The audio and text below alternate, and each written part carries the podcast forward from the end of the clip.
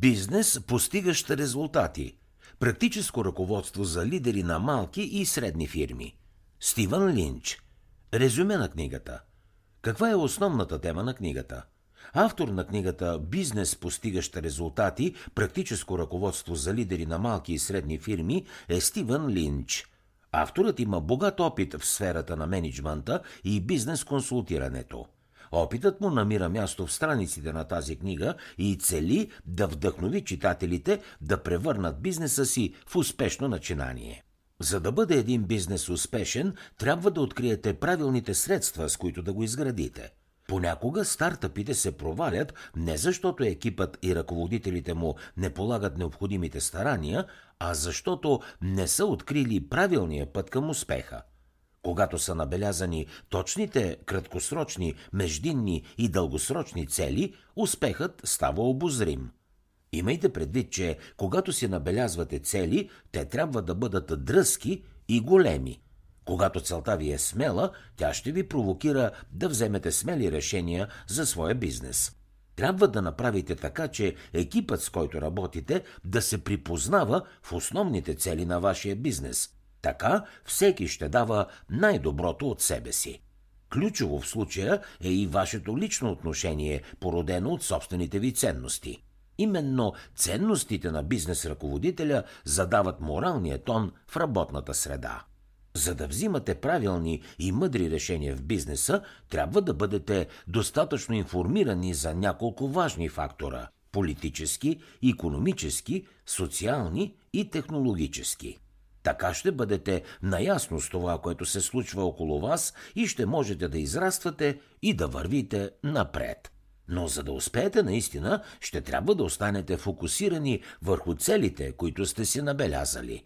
Освен това, трябва да имате предвид и конкуренцията, която се бори за вниманието на вашите клиенти. За да останат те наистина ваши клиенти, е необходимо да създадете ясно послание и да бъдете постоянни. Най-голямата грешка, която можете да допуснете, е да изгубите фокус от целта и да започнете да пилеете времето си, вместо да го инвестирате в работа. Какво друго ще научите от книгата «Бизнес, постигащ резултати»?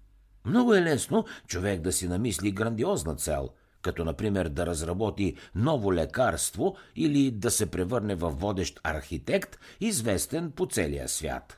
Осъществяването на целта в реалния живот обаче е съвсем различна работа. За да постигнете целта си, ще се наложи да работите дълги часове и то в продължение на доста години. Но понякога и упоритата работа не ражда желания плод. Стартъпите често банкротират след 3 или 5 години продължителни усилия в бизнеса – а много всеотдайни бизнес професионалисти се оказват принудени да прекарват дълги часове в офиса, без да имат никакъв реален резултат накрая. Това се случва, защото по принцип успехът трябва да бъде внимателно обмислен и планиран – тези прозрения ще ви покажат, че вие ще имате нужда от краткосрочни, междинни и дългосрочни цели, а също така ще ви посочат и правилните средства, чрез които да ги постигнете.